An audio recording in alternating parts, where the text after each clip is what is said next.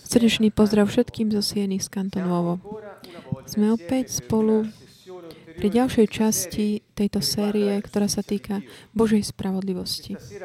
Dnes večer by sme chceli tak hovoriť o takých dôležitých veciach, ako aj každá časť Božieho slova, ktoré nám bolo darované. Môžeme sa oň podeliť a použiť ho pre náš život. A zabezpečiť to, aby Pán skrze svoje slovo mohol tak pôsobiť v našom živote a mohol budovať to, prečo nás sem poslal. Tá téma, ktorej sa venujeme,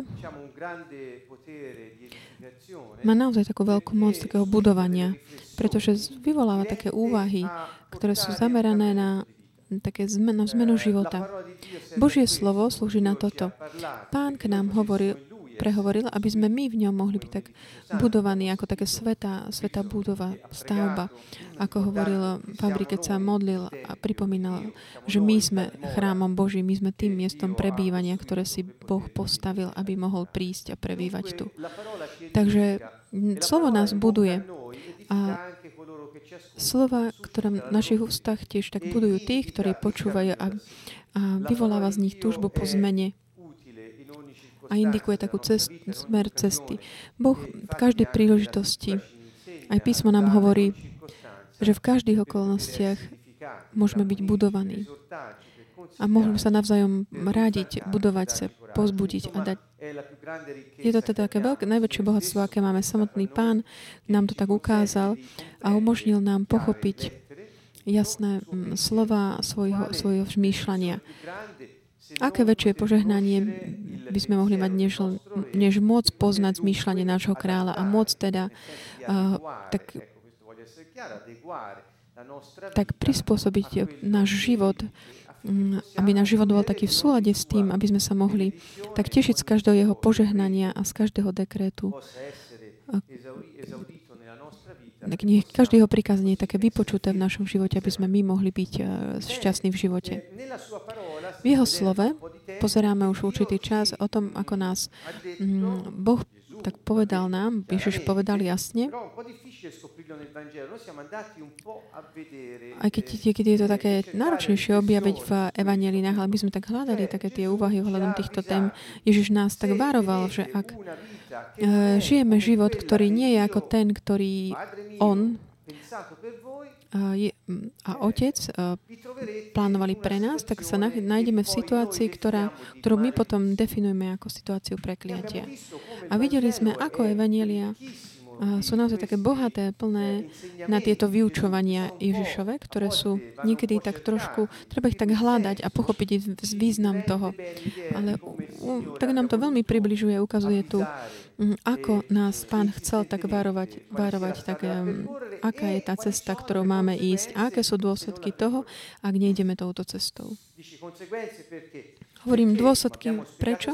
Ako sme vždy vysvetľovali, je to človek, ktorý si, keď si vyberá, že nebude dodržiavať slovo kráľa, tak sa dáva mimo jeho kráľovstva. Ježiš hovorí jasne, že mimo jeho kráľovstva je pláč a škrípanie zubami. Takže ak tam chceš byť, OK, buď, ale vedz, čo tam nájdeš. Ak chceš byť v mojom kráľovstve, buď tam a vieš, čo tam sa nachádza. Takže v tejto dynamike medzi životom a smrťou do tohto vstupuje táto séria o Božej spravodlivosti. To znamená byť spravodlivý a hľadať spravodlivosť. To znamená dodržiavať jeho slovo. Dnes večer dokončíme niektoré tie také znamenia a príčiny, ktoré popisuje Evangelium, ktoré sú teda príčinami prekliatí, kde Ježiš hovoril, dávajte si pozor, lebo ak to takto bude fungovať, nájdete sa v takejto situácii. Dokončujeme taký ten dlhý zoznam 21 bodov, ktoré sme si urobili už pred mnohými týždňami. A potom tak trošku sa ešte zastavíme na iných takých aspektoch, ktoré nie sú v evanjeliách, ale sú v iných knihách Biblie, ale ktoré pre takú kompletnosť tejto témy sú veľmi dôležité. Hovorím o knihe Deuteronium a o Levitiku, ktoré keď tak skombinujeme s tým zjavením Nového zákona, tak obsahujú také naozaj dôležité informácie, obsah. Ideme postupne. Ďalší dôvod, z ktorej si môžeme, kvôli ktorej sa môžeme nachádzať v takej tej situácii prekliatia, ktorá nie je v súlade s tým, čo nám Boh pripravil. To znamená, vtedy, keď sme nie sme nikdy spokojní s tým, čo máme. To je takáto situácia. To je až taký, ako hovorí, že zdravý sedliacky rozum hovorí to isté, že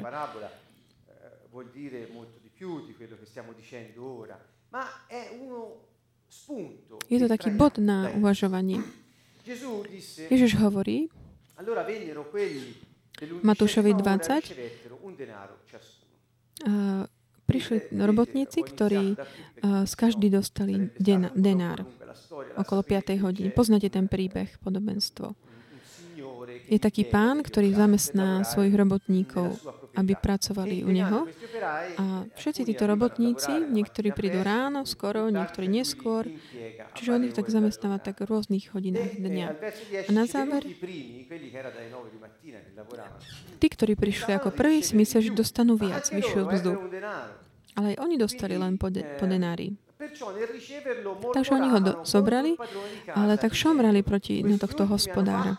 A hovorili, tí poslední pracovali jedinú hodinu a ty si ich postavil naroveň nám, čo sme znášali bremeno dňa a horúčosť. Ale on jednému z nich odpovedal, priateľu, nekryjudím ti. Nezjednal si sa so mnou za denár, vezmi, čo je tvoje a choď. Ja chcem aj tomuto poslednému dať toľko, koľko tebe. Čo počujeme, akú má pán takú inú logiku, než od takých odborníkov na pracovné právo. Význam tohto podobenstva nie je takéto, že spôsobiť nejakú takú nerovnosť v odmenovaní robotníkov, ale význam tohto podobenstva, jedno z nich, tak snažíme sa vám ponúknuť my. Vezmi, čo je tvoja, choď. Ja chcem aj tomuto poslednú dať toľko ako tebe. Alebo nesmiem so svojím robiť, čo chcem. Či na mňa zazeráš, pretože som dobrý, tak budú poslední prvými a prvý poslednými. Čiže Pán nám v skratke hovorí, že nie je niekto, kto má akože nejaké miesto, také svoje zabezpečené na základe toho, koľko námahy má vynakladá. Dôležité je, že ak ty si so mnou, to je dôležité. A budeš mať potom tie požehnania, ktoré som pripravil na základe osoby, ktoré si na základe úlohu, ktorú máš. A prečo si sa narodil? Toto je veľmi dôležité. Toto nám ukazuje, že nie je to, že tak, že by sme si my zarobili nejaký výsledok, tak namáhajúca pod slnkom, alebo predsvedčať Boha a Ducha Svätého, že my máme právo mať viac, pretože sme urobili viac než ostatní pre jeho kráľovstva. Myslíme si snáď, že by sme mohli nejak podplatiť si Ducha Svätého svojimi námahami, alebo že by sme presvedčili Boha, aby robil to, čo chceme my skrze naše námahy, ukazujúc mu náš pot a povedať mu, aký sme unavení na konci dňa, alebo sme v jeho rukách a tak dobrovoľne, tak proste sa tešíme z toho všetkého, čo potrebujeme, aby sme naplnili tú úlohu, pre ktorú mám. Je to jednoduché. Moji priatelia, ktorí študujú pracovné právo, oni by sa naozaj tak postavili nahnevaní, keby sme takto hovorili, lebo to bola taká nerovnosť, ale Pán, král, ktorý je Pánom všetkého, on je dobrý, pretože on dáva každému to, čo stanovil na základe tej úlohy, ktorú mu dal. Sú ľudia, ktorí tu na tejto zemi majú o mnoho viac než iní. Nehovorím o tých, ktorí sú chudobní doma, pretože bohatí im to spôsobili. Nehovorím o tomto, hovorím, že proste sú ľudia, ktorí majú určitú úlohu. My nevieme, aká je ich vzťah k Bohu, aká je tá cesta, ktorou idú.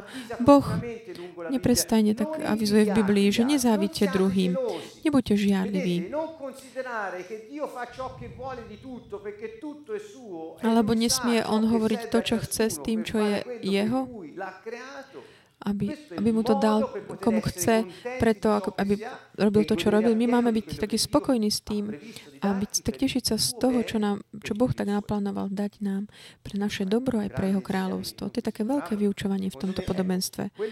Čiže to, čo vám chcem povedať, je, že keď niekto nie je taký spokojný s tým, čo má, a žije z takej žiarlivosti a závisti, neprestane, také súťaživosti s druhými a chce stále si získavať priazeň všetkého a všetkých svojimi námahami, bude stále žiť takýmto spôsobom. Bol prvým, ale bude posledným. To je taký výsledok. Pracoval si viac než ostatní, budeš posledný, pretože nemôžeš si nič získať svojimi námahami. Občan Nebeského kráľovstva je spokojný s tým, čo má, čo Boh mu dáva počas toho, ako on hľadá jeho kráľovstvo a spravodlivosť.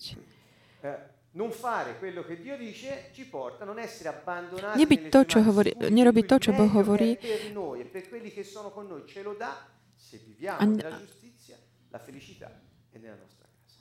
je riziko. Proste našim šťastím a za istotou je robiť to, čo on chce.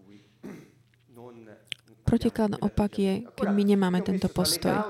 Ďalší bod, ktorý sme dali, Matúš 8, to je strach a neviera, to znamená, ten bod 20 bol taký, že tá situácia prekliatia, že v nebi taký ukotvený, topiť sa, žiť v takej trízni až po smrť.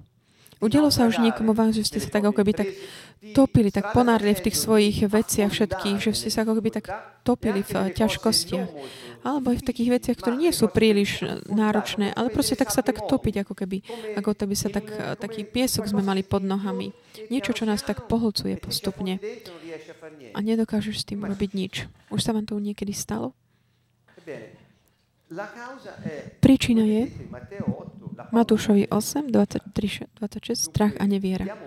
Čiže pozrime sa na to, na tento príbeh. Ježiš nastúpil na loďku a jeho učeníci ho nasledovali. Na mori sa zrazu strhla taká búrka, že sa vlny prevaľovali cez loďku a on spal. Pristúpili k nemu a zobudili ho slovami: Páne, zachráň nás, hynieme. Ako to môžeš tu spať? On im povedal: Čo sa bojíte, vy maloverní? Potom vstal, pohrozil vetru i moru a nastalo veľké ticho. Keď my sme uprostred nejakých ťažkostí a namiesto toho, aby sme tak dôverovali Pánovi, ktorý je na tej našej lodi, on nie je niekto, kto je mimo. On urobil všetko ako prvý a uschopnil nás, aby sme my boli ako on. A potom prišiel žiť tu na tento zem do nás, aby sme žili tento život. Čiže on je na tej istej lodi. Počuli sme, on žije v nás a my sme na tej istej lodi. Ale on je pokojný, on vie, čo robiť. On je vlastník tých vôd. Diabol môže dať do pohybu, čo chce. Problém je ale, že my sme často takí odnesení strachom a nevierou. Aj keby sme, aj napriek tomu, že máme toho vlastníka tých všetkých vôd na lodi. A kvôli tomuto sa potápame, topíme. Čiže neviera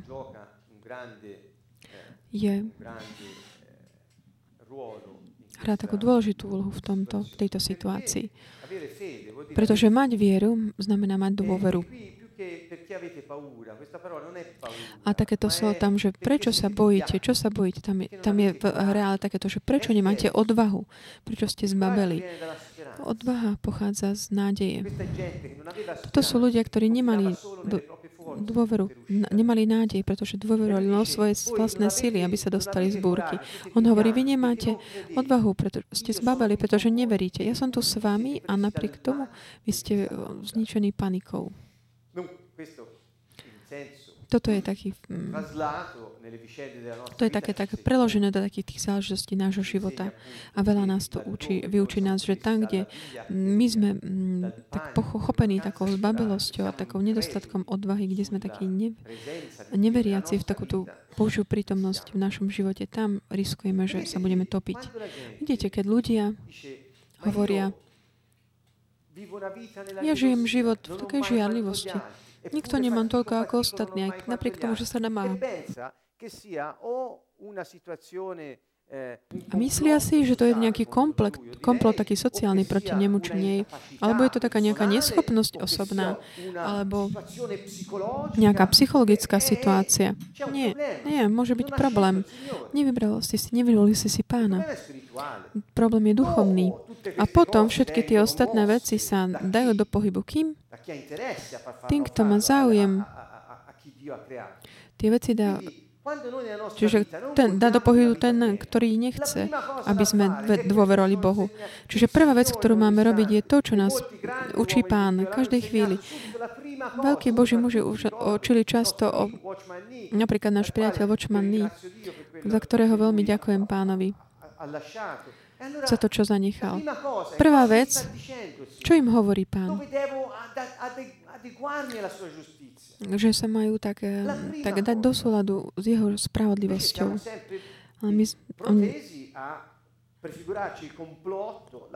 Ale my vždy tak skôr očakávame, že to spôsobili nejaký komplot niekoho druhého alebo naša neschopnosť. Naopak, začneme tým, že sa tak dáme znovu do súladu s Pánovou spravodlivosťou a bojujeme proti diablovi. Pretože takto situácia je situácia prekliatia. Nie je to taký život plnosti. Keď máš ťažkosti, hneď chytíš nevieru a proste zohnú sa ti kolena, máš Boh, máš strach. To nie je život plnosti. Tam je niečo, čo nesedí.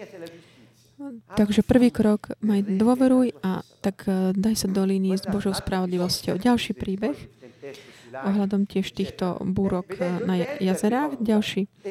Keď videli silný vietor, nalakal sa. To je o Petrovi. Čiže videl Ježiša, ako kráča po vode a tam celý ten príbeh. Tom si to ty, Pane, tak povedz mi, aby som šiel k teba, ja budem kráčať po vode. On Ježiš ho zavolal. Peter kráča po vode. Neviem, či sa vám... Není to normálne kráčať po vode. Ale Ježiša to nepovažuje za niečo výnimočné. Pre Ježiša to je taký štandard, čo kráčať po vode. Nehovorí mu Peter, aký si super, že si kráčal po vode. To nehovorí takto. Jednoducho mu hovorí. A keď príde vietor a začnú sa dvíhať vlny a Peter má strach, naľaká sa, a začal sa topiť. Čiže chýbala mu odvaha, začal sa topiť a vykríkol: Pane, zachráň ma. Ježiš hneď vystrel ruku, zachytil ho a povedal mu: Maloverný, prečo si pochyboval? O čom? O kom? A keď vystúpili do loďky, vietor utichol. Prečo pochyboval? Toto viera, toto slovo viera, je to vždycky tak prekladané tak, ale je tam vlastne, malo by tam byť slovo dôvera. Ten význam je dôvera. Viera, pretože veríš v Neho, ale máš dôveru, že keď On je tam, On robí všetko to, čo je v Jeho moci a keďže On je Boh všemohúci, ako Peter ho povedal, ty si Kristus, syn živého Boha. Takže ak ten, ktorý všetko môže, je predo mnou a hovorí mi, poď sem, poď, kráčaj po vode a ty začneš kráčať, ako by som ja mohol pochybovať, že by tento všemohúci mohol robiť tak, že ja nebudem kráčať, alebo že sa potopínku tam, že není schopný zastaviť tie vlny. Čiže Ježišova uvažovanie je takéto. Prečo si pochyboval o mne? Že ja nedokážem? Vždy teda, keď my, aj keď veríme v Ježiša, aj keď ideme smerom k nemu, pochybujeme, že by on mohol urobiť a nemáme dôveru v jeho všemohúcnosť, pretože je Boh, vtedy sa tak topíme. Takže, drahí priatelia, vidíme, ako nás povzbudzuje. On povzbudzuje tieto jednoduché úvahy. Je to evanjelium. Aby sme nežili život prekliatia, aby sme sa tak netopili v problémoch alebo v ťažkostiach, ale učí nás dávať dôveru, vkladať dôveru tomu, kto všetko dokáže. Pretože on urobí všetko, čo je dobre pre nás, pretože on je dobrý a večné jeho milosrdenstvo. To bol aj žalm, ktorý nám to pripomína.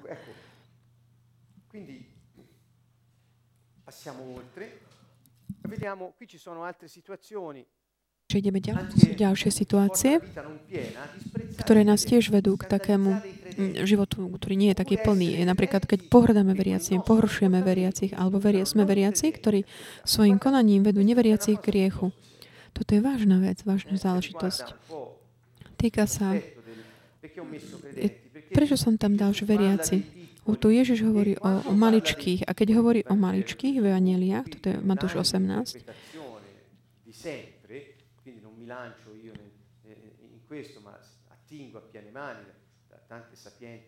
Takže tu tak čerpám takých múdrych výkladov. Keď hovorí o maličkých, hovorí o svojich učeníkoch. To znamená, kto by pohoršil jedného z týchto maličkých, čo veria vo mne, bolo by lepšie, keby mu zaveseli mlynský kameň na krk a ponorili ho do morskej hlbiny. Mnohí hovoria, títo maličkí, nepohoršiť ich. Kto to je? Ale ak Ježiš hovoril o učeníkoch, ak Ježiš hovoril o tých, ktorí ho nasledujú a sú v jeho škole a študujú jeho slovo, aby ho dali do praxe a veria v neho, ak to slovo, takéto maličky znamená toto, ak by som ja bol jednom z tých, koľkí ma pohoršili? Robím taký príklad. Pomyslíme, ak ja by som bol jeden z týchto maličkých a niekto by ma pohoršil, Pán hovorí, bolo by lepšie, aby si dal taký nízky kameň na krk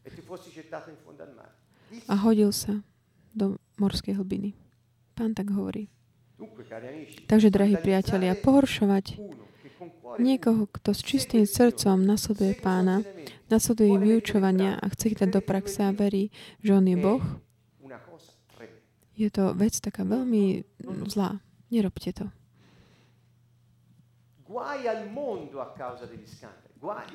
Beda svetu kvôli pohoršovaniu. Takéto slovo, takéto beda, to znamená prekliatý svet. Kvôli pohoršovaniu. Beda svetu pre pohoršenie. Pohoršenie síce musia prijať, ale beda človeku, to znamená, nech je prekliatý človek, z ktorého pohoršenie prichádza. Ak ťa zvádza na hrych tvoja ruka alebo noha, odtni ju a odhoď od seba. Je pre teba lepšie, keď vojdeš do života smrzačený alebo krivý, ako keby ťa mali s obidvoma rukami hodí do večného ohňa. Ak ťa zvádza na hrych tvoje oko, vyľúb ho a odhoď ho od seba. Je pre teba lepšie, keď vojdeš do života s jedným okom, ako keby si ťa mali s obidvoma očami vrhnúť do ohnivého pekla. Čiže najprv hovoril o pohoršení voči maličkým a potom hovorí, že to, čo vás vedie k tomu, aby ste odišli z spravodlivosti, nedržte si to pri sebe. Čiže tu jasne, to není, že by hovoril, že ten príbeh o očiach a o ruke, že odtiaľ si ju vylúpnuť, to ilustrujú alebo tí, ktorí poznajú kultúru hebrejskú tých čias. Zlé oko znamená skúpeho človeka a dobré oko znamená štedrého človeka. Čiže v tom čase sa hovorilo, máš zlé oko, sa hovorilo, si skúpi na peniaze. A keď sa hovorilo, máš dobré oko, znamenalo to, si človek taký štedrý. To znamená, keď tu hovorí o očiach, hovorí znovu o takomto postoji voči peniazom. Keď hovorí o tej ruke a nohách, hovorí o tom, že si nemáme brať so sebou veci, ktoré nás vedú z cesty, od spravodlivosti. Že nohami ideš istým smerom, ale rukami proste robíš niečo. To znamená nerobiť veci alebo chodiť na miesta, kde si mimo spravodlivosti. To znamená, dajte si pozor, aby si neopovrhli ani jedným z týchto maličkých. Bo vám hovorí, že ich anjeli v nebi ustavične hľadia na tvár môjho Otca, ktorý je na nebesiach. Syn človeka totiž prišiel zachrániť, čo sa stratilo. To znamená, ak niekto tak pohŕda veriacimi, a Ježiš to tak pridáva, že jedného z týchto maličkých, ktorí veria vo mňa. Takže kto tak pohŕda, alebo pohoršuje týchto, alebo kto svojim správaním ich navádza na hriech, má problém. Je to taká špeciálna situácia pre neho. Ďalší aspekt je zrada.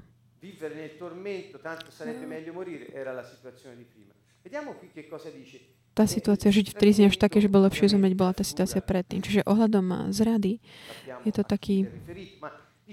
Vieme, na koho sa to vzťahuje.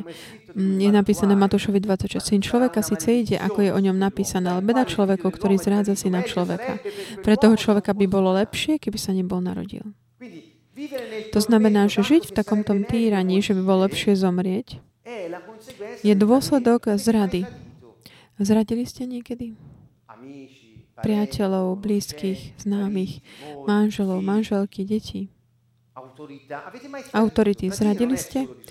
Zradiť nie je len... Zradiť je také, tak ako by zapredať, alebo disponovať ľuďmi, ako keby boli... Čiže to je zradiť. To Ježiš hovorí, ak zradíš, dávaš sa do tejto situácie. Vyber si nerobiť to radšej. Takže dôsledok zrady je, že je to až tak, že by bolo lepšie nenarodiť sa. Ideme k poslednému bodu z tohto dlhého zoznamu. Také tie vyslovené alebo napísané slova. My vieme, že mnohokrát vieme to skrze písmo a zakúsili sme to v našom živote. Dobrom, ale aj zlom. Žiaľ, všetkým z nás sa to už stalo. Že použil svoj jazyk na veci, na slova, ktoré neboli slovami požehnania, ale prekliatia voči nám, alebo voči druhým, alebo voči situáciám, veciam, práci, rodine. Keď z našich úst vychádza niečo ako slovo prekliatia, pozrime sa na to, čo hovorí Pán ohľadom tohto. Kniha Príslov je taká bohatá na toto vyučovanie. Pokrytie zničí ústami svojho blížneho. Čiže také ohovoranie, osučovanie. A také sú rôzne situácie, také vážne, kde takéto povedať o niekom druhom ničího. Alebo aj zrada. Príslovie 11.9 hovorí, pokrytie zničí ústami svojho blížneho, spravodlivý však vyslobodí poznanie. Čiže tu vstupuje opäť ten aspekt schopnosti, možnosť jazyka prinášať buď ranu, alebo také uzdravenie. Počuli ste už niekedy povedať, že napríklad, že má jazyk taký ostrý ako nôž, že keď hovorí, tak reže.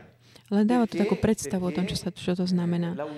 Pretože používa jazyk na to, aby tak prepichol. A je to už použitý ako taký meč. Náš jazyk je ako meč. Čiže keď my jazykom, tak zasahujeme niekoho, aby sme ho zranili. To sa deje takým spôsobom, deje sa to. My to nevidíme, ale udeje sa to. Ale jazyk spravodlivých vyslobodí poznanie.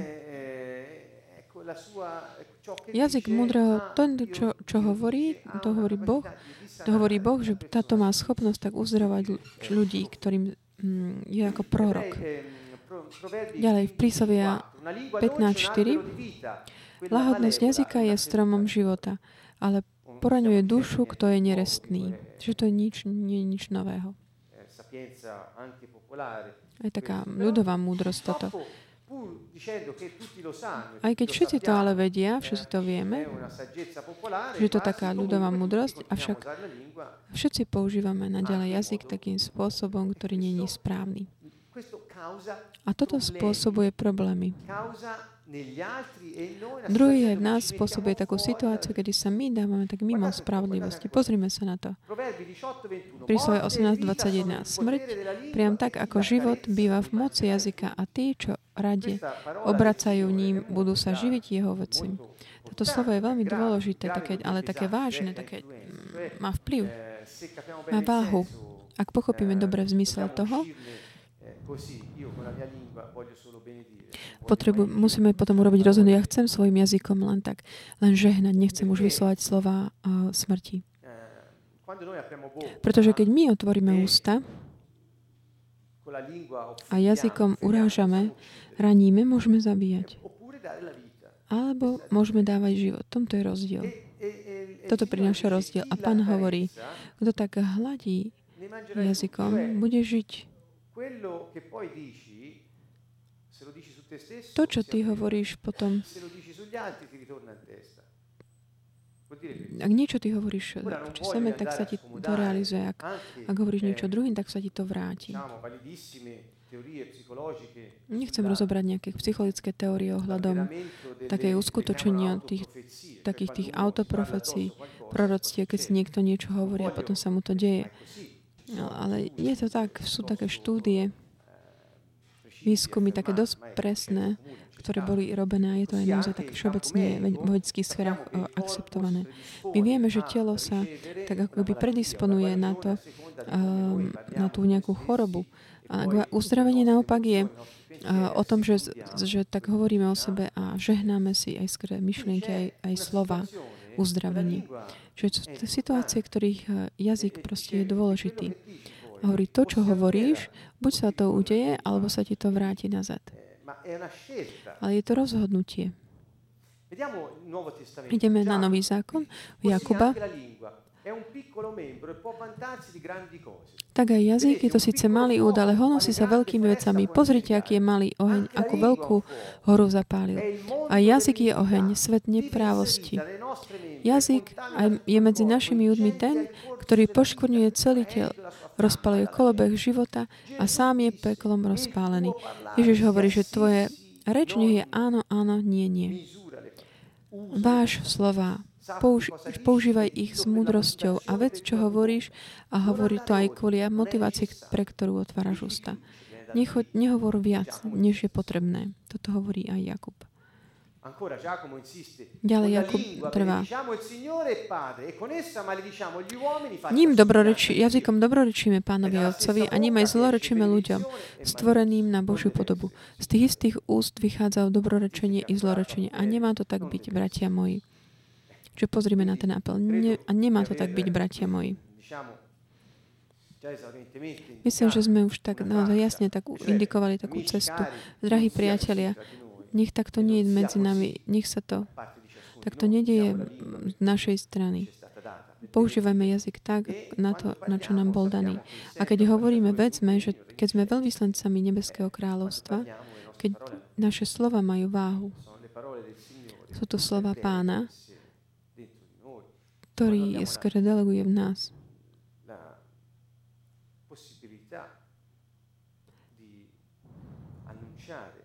Takže máme možnosť zvestovať Božiu vôľu, dobrú správu, pozbudzovať, dávať život druhým skoro naše slova. Je mnoho ľudí, ktorí sa tak nad sebou vyslovujú také prekliatia. Niekto si povie, ja som škaredý, som neschopný. Pozrieť sa do zrkadla a povedia si čokoľvek. Samozrejme sú aj určité také choroby psychologické, mentálne ohľadom tohto, ale všimnite si tak počas svojho dňa, koľkokrát hovoríte zle o sebe samých, o druhých, o situáciách alebo o veciach. Urobte si zoznam. Prosím, zvenujte tomu tak jeden deň. Urobte zoznam a na konci dňa si to urobte tieto slová, ktoré som vám tu zozbieral a pozrite sa, kde sa nachádzate, ako na tom ste. A to vám povie, čo sa vám potom vráti nazad. Je to veľmi jednoduché, netreba nejak veľmi študovať. Takže východisko aké je? Ježiš sa stal prekliatím namiesto nás, pretože všetko prekliatie bolo v ňom, ono tak potom tak skončil svoju moc v tom tele, ktorý zomrel. A my tak sme mohli potom získať požehnanie prisľúbené Adamovi, Abrahamovi. Že on sa stal prekliatím, aby všetky tie prekliatia, ktoré patrili nám, sa zložili, ako by stiahli na neho, aby sme my mohli prijať požehnanie. Toto je význam. Takže ten liek máme. Ak na konci dňa vo vašom zozname nájdete, že ste mimo, kde ste v tej oblasti, kde ten plač a škríbanie zubami, tak zastavte ten vlak, ktorý prichádza. Vy len tak žiadajte Boha odpustenie vašich hriechov a dohodnite s ním a vzývajte jeho ochranu. A rozhodujúca zmeniť spôsob, ako budete používať váš jazyk, Duch Svätý vám aj pomôže urobiť to, realizovať. Pán zaplatil cenu za všetko. Takže nesmieme stratiť, nemá na nás žiadny tento vlak ísť. Čiže preto vyučovanie o prekliatiach sú veľmi dôležité. Pretože vždy hneď, ako si uvedomíme, že sme na tej druhej dráhe, môžeme sa hneď vrátiť. Ale my, ak my sa nerozhodneme, Ak my sa rozhodneme nasledovať slova Pána, nikdy už nepôjdeme na tú druhú dráhu. Ježiš nám to povedal mnohými spôsobmi, čiže ideme ďalej. Na také dve cesty sú pred nami. Je taká veľmi známa stať z Deuteronomia 30:19. Za svedkov proti vám volám nebo i zem. Predložil som vám život i smrť, požehnanie i kliatbu. Vyvol si život, aby si ostal naživé ty aj tvoje potomstvo. Tu Boh hovorí jasne. Ja som ťa uschopnil môcť žiť šťastne. Taký život hojnosti. Ale môžeš tiež žiť život, ktorý je taký životom prekliatia, taký neplný život. Tam, kde je taký ten oheň a škripanie zmluvy. Čiže vyber si požehnanie prekliatie. Vyber si život. Prečo? Aby si ty mohol žiť, ty a tvoje potomstvo. Pán hovorí, že v tom rozhodnutí sa presmech, ktorú robíš dnes, majú svoje dôsledky aj na tvoje potomstvo. A toto nie je niečo zvláštne. To všetci to vieme. Buď sme to študovali, alebo to poznáme, to vieme to. Štúdia pedagogické, alebo sociologické, všetci vedia tieto veci. Že to, čo robia rodičia potom u detí a vnúčat sa a nejakým spôsobom má svoj dôsledok.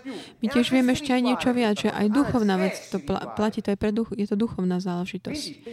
Takže pomyslíme, že keď my sa tak dostaneme z tej cesty spravodlivosti, nielen, že si spôsobíme zle sami sebe, tým, že sa dávame do rúk diabla, ale tiež spôsobom ovplyvníme budúcnosť našho potomstva.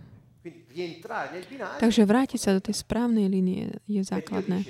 A Boh hovorí, pozri, ak sa súhlasíš so mnou, ja nielen, že ti odpustím, ja už som ti odpustil všetky hriechy. Ty môžeš prijať moje odpustenie, môžem prebývať s tebou. Čiže neviem, či ešte viac by mohol byť milosrdný Boh. To nám hovorí Biblia. Vidíte, drahí priatelia, vyučovanie je veľmi jednoduché. Žijme podľa slova. Ak si uvedomíme, že trošku sa tak vykláňame doprava či doľava, vráťme sa hneď nazad na tú líniu spravodlivosti. Zvyšok, keď Boh povedal Jozuemu, že má vstúpiť do tej zasľúbenej zeme a že sa má tak zobrať si to vlastníctvo toho, čo bolo jeho, hovorí mu, pozri, budeš mať úspech vo všetkom, čo budeš robiť. Všetko sa ti bude dariť, čo budeš robiť. Nikto ti nebude môcť odolať. Len toto ti odporúčam. Buď silný a odvážny. A neodkloňuj sa od môjho zákona ani napravo, ani naľavo. Lebo ak nebudeš ho dodržiavať, nebude sa ti dariť. Nebude sa ti dariť to, čo chceš robiť v živote. To je veľmi jednoduché. Myslím, že už nepotrebujem venovať tomu ďalšie slova. Ideme ďalej. Nel Deuteronomio al capitolo 28 troviamo questa semplice affermazione del Signore. Deuteronomio kapitol 28 máme toto jednoduché vyhlásenie: keď však budeš počúvať hlas Pána tvojho Boha, keď budeš plniť a zachovávať jeho príkazy, ktoré ti ja dnes nariadujem, Pán tvoj Boh ťa povýši nad všetky národy, čo sú na zemi. Na teba sa znesú a k tebe dôjdu všetky tieto požehnania, ak budeš počúvať jeho príkazy. Takže, aby si mal život plný, ktorý Boh pre teba pripravil, čo nás Boh pozýva robiť? Poprvé, poslúchať. Verne, čo? Hlas Pána tvojho Boha. Starajúc sa o to, aby si naozaj dal do praxe všetky jeho príkazy. Toto má byť centrom nášho zmýšľania. Poznajúc vôľu Božiu počas dňa, ako môžem toto dať do praxe? Pán tvoj Boh ťa povýši na všetky národy.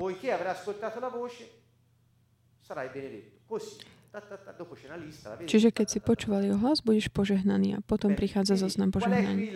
Čiže čo je tu takéto kľúčové slovo, ktoré som chcel počiarknúť? Hlas Pána.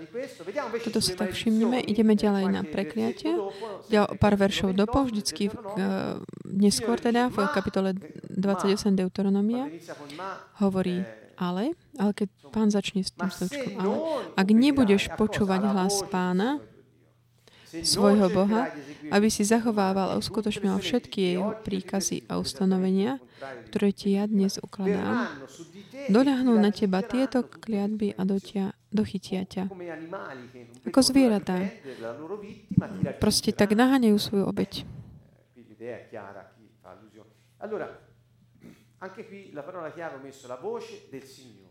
Aj tu je kľúčové slovo hlas Pána.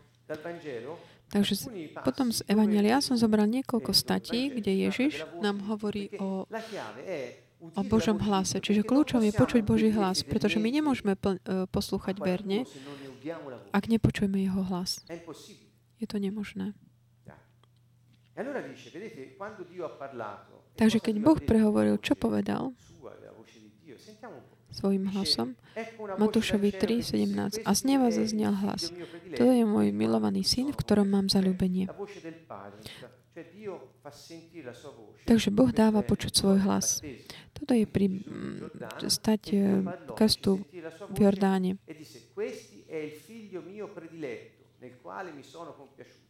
A keď bolo počuť jeho hlas, povedal, toto je môj milovaný syn, v ktorom mám zaľúbenie. A kto to je hlas Otca? Tu sme pri premenení na vrchu Tábor, na hore Tábor, ten príbeh, ktorý poznáme. Matúšovi 17 popisuje, kým ešte hovoril, zahalil ich jasný oblak a z oblakov zaznel hlas. Toto je môj milovaný syn, ktorom mám zaľúbenie. Čiže zdá sa to ako predtým, a je tu niečo naviac? Je tu napísané. Ak Boží hlas, vrátime sa k tomu hlasu Pána. Ak on hovorí, že toto je môj syn, tak ktorého som si vyvolil, že ako keby to bol niekto, kto je taký privilegovaný, nie iný. To znamená, to, kto mohol tak dôverne proste, o ktorom bola odovzdaná tá láska, aby mohol naplniť svoju úlohu. Ak ty budeš počúvať hlas Pána svojho Boha, ktorý je to hlas? Počúvajte ho. Kto to je? Milovaný syn, ktorom mal zaľúbenie, zobral si telo, aby nám hovoril. A Otec hovorí, počúvajte ho, potom ako sa premenil pred ich očami. Mojžiš a Eliáš sa objavili a potom zmizla, zostal len on a potom povedal, poď, ideme a môžeme vyháňať démonov. Čiže takáto bola situácia. Aký je ten hlas, ktorý Otec hovorí, že máme počúvať? Je to hlas Syna. A keď sa vrátime hore, ak budeš poslúchať hlas Pána svojho Boha, Ježiša Mesiáša, budeš. Čiže tieto dve veci hovorí Otec a teraz sa pozrieme, čo hovorí Syn. Jánovi 5:37, aj sám Otec, ktorý ma poslal, vydalo mne svedectvo. Vy ste nikdy nepočuli jeho hlas, ani jeho tvár ste nevideli. Takže Ježiš hovorí, Otec ma poslal, Otec povedal, počúvajte ho, pretože to, do ktorého som všetko vložil, o ktorom mi povedal, chceš žiť, počúvaj hlas Pána svojho Boha. Čiže tento hlas je ten, ktorý ten hlas Boh vložil do toho tela, aby prišiel tu na zem. Ježiš hovorí, vy hlas Otca ste nepočuli, ja áno, lebo ja pochádzam odtiaľ, vy ste ho nemohli počuť. Čiže on robil taký dekoder, on samotný hovoril hlasivkami, ktoré tak kodifikujú ten zrozumiteľný jazyk naživo. Ježiš hovorí, vy ste nikdy nepočuli jeho hlas. Potom im hovorí, Oče, osláv svoje meno. A z neba zaznel hlas. To je druhýkrát, keď Otec hovorí. Už som oslávil a ešte oslávim.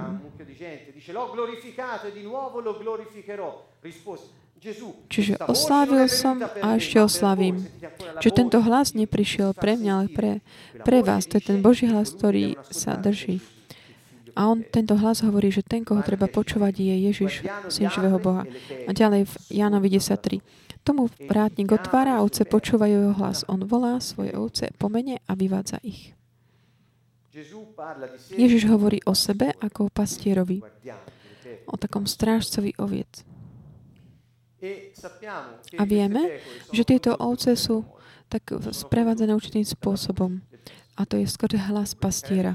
Drahí priatelia, ak nie, že by som bol expert na pastierstvo, ale informoval som sa u tých, ktorí to poznajú, a hovorí, že naozaj pastieri, keď kráčajú dopredu, oni robia také s hlasom, také vydávajú zvuky, také bežné ako hriechy. A teda tie ovce potom poznajú ten hlas tohto pastiera. Ak ja, ktorý nie som pastier, by som sa približil k stádu a robil tie isté zvuky, ako vydával tie zvuky ako pastier, tak oni by ma nepoznali, pretože ovce poznajú hlas.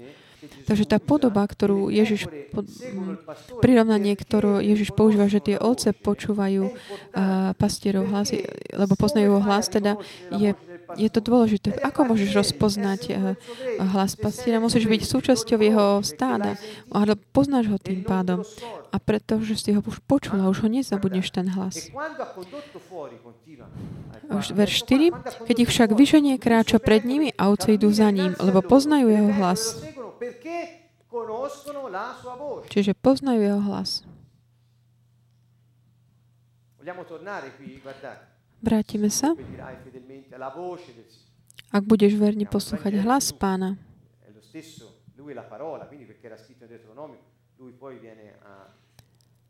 To, čo bolo napísané v Deuteroniu, on potom príde a potvrdzuje.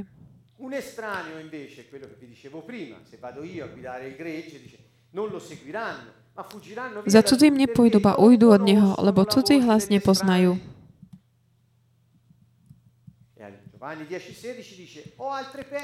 Ján 10.16 hovorí, mám aj iné ovce, ktoré nie sú z tohto ovčinca. Aj tie musím priviesť a budú počuť môj hlas. A bude jedno stádo a jeden pastier. Pretože keď počujú môj hlas, potom ma poznajú, nasledujú ma, pretože sú z môjho stáda. Ovčinca. Ďalej Ján 10.27. Moje ovce počúvajú môj hlas a ja ich poznám a oni idú za mnou. Ján 18.37. Sme pri epilógu. Rozhovor s Pilátom. Pilát mu povedal, ty predsa si král? Ježiš odpovedal, sám hovorí, že som král. Ja som sa na to narodil a na toto som prišiel na svet, aby som vydával svedectvo pravde. Každý, kto je z pravdy, počúva môj hlas. Takže kdokoľvek je také z pravdy, z reality, ktorý pochádza zo mňa, on počúva môj hlas. To je ako keď povedal, všetci ľudia majú schopnosť počúvať hlas Pána, pretože všetci pochádzame z Neho. Ibaže tí, ktorí ho chcú počúvať, tí ho aj rozpoznajú. Tí, ktorí nie, tak ho nikdy nerozpoznajú.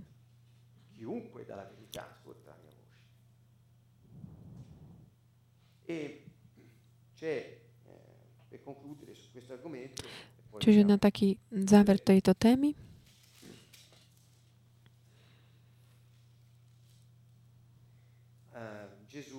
Ježiš hovorí, keď rozpráva,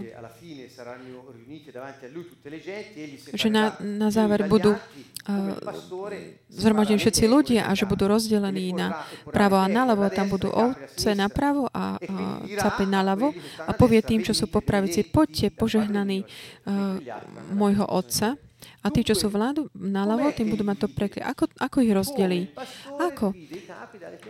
Ako pastier, ktorý rozdeľuje ovce a capov. Ako to urobí? To nie je tak, že povie, že ty áno, ty nie. Nie. Vydá zvuk. Svojím hlasom zavolá tie ovce a tie ovce automaticky ho budú nasledovať. Takže, drahí priatelia, ak my nerozpoznáme hlas pastiera,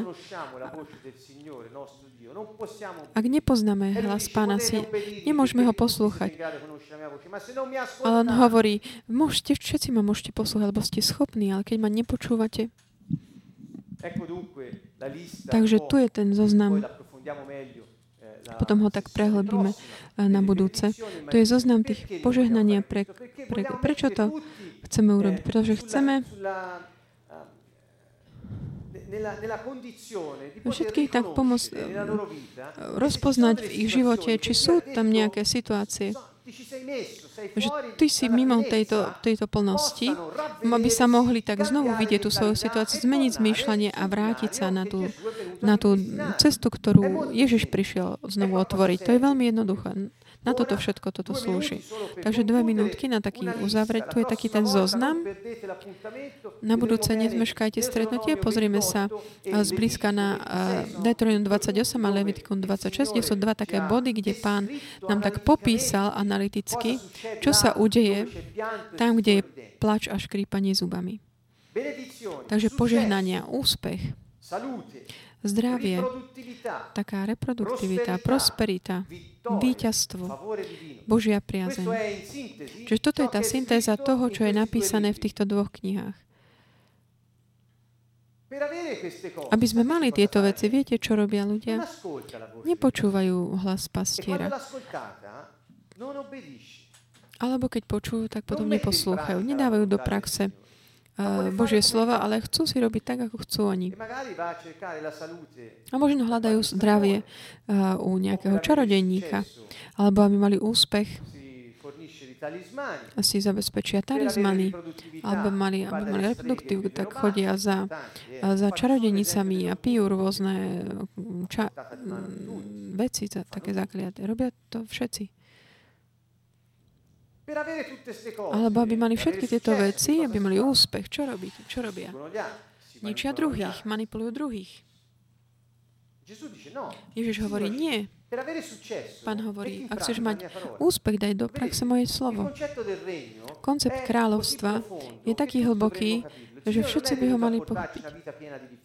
A že Ježiš neprišiel, aby nám priniesol život plný ťažkosti, ale prišiel nám priniesť moc prekonať všetky tieto ťažkosti, aby sme mohli mať úspech.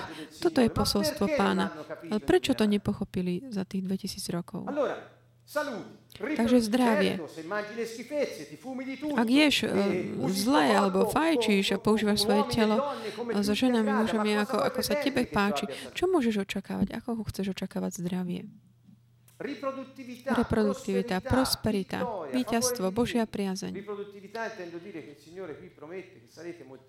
Reproduktivita znamená, že bude sa množiť, budete mať deti, alebo akokoľvek vo vašom takom rozvíjaní toho, čo tak vkladám do vás, vy budete tak rozmnožovať pre mňa. Aj teda myšlienky. Netýka sa to teda len detí, ale aj myšlienky, projekty. Sme produktívni. A pozrieme sa naopak na zoznam prekliatí. To je taký dlhší zoznam. Urobil som ho. Takže poníženie, sterilita, neschopnosť prinášať ovocie vo všetkých mysloch slova. Mentálna alebo fyzická choroba. Rozbitie rodiny, chudoba, porážka, útlak, zlyhanie. Taká nepriazeň Božia, otroctvo a závislosti. Není to, že by Boh ťa tak vylúčil, on len rešpektuje tvoje. Takéto nepriazeň znamená, že nedostaneš to, čo bolo pripravené pre teba, lebo si sa rozhodol inak. Otroctvo a závislosti. Na budúce budeme tak hlbšie hovoriť o tých jednotlivých prípadoch, ktoré nás pôjdu k uvažovaniu, k určitým veciam, a potom budeme pokračovať, možno potom ďalej neskôr, aby sme uzavreli túto sériu v júni ohľadom spravodlivosti. Budeme tak analyticky popisovať to, čo je ten svet okultu. A všetko to, čo človek tak... k čomu sa človek tak otvára, keď sa podieľa na tomto okulte, či už aktívne alebo pasívne. Chcel by som tomu venovať aspoň 2-3 stretnutia. Myslím, že je to veľmi dôležité, aby sme naozaj tak vyvolali takú túžbu poznať pravdu. Dobre. Týmto sa srdečne lúčime pre dnešný večer. Chceli by sme povedať všetkým uzavrieť týmto takým slajdom o požehnaní. Pamätajme, že posolstvo Božieho kráľovstva je takéto. Ak dávaš do praxe moje slova, všetko toto ti bude pridané. Budeš mať úspech v tom, čo podnikáš, budeš mať zdravie, budeš taký produktívny budeš prosperovať, budeš mať víťazstvo a Božiu priazeň. Budeš môcť prijať všetko to, čo je pripravené pre teba z večnosti. Taký život hojnosti. Keď my sme ale mimo spravodlivosti, toto sa všetko vzdialuje od nás, pretože my sa vzdialujeme.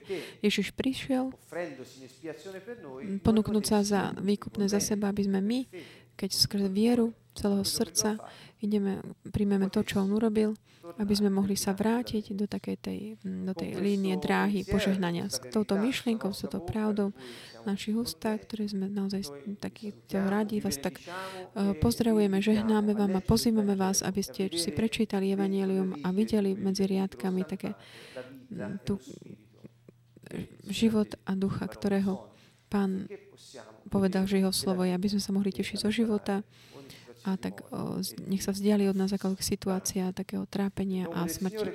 Mene Ježiš vás zdravíme zo Siene z Kantonovo. Požehnanie.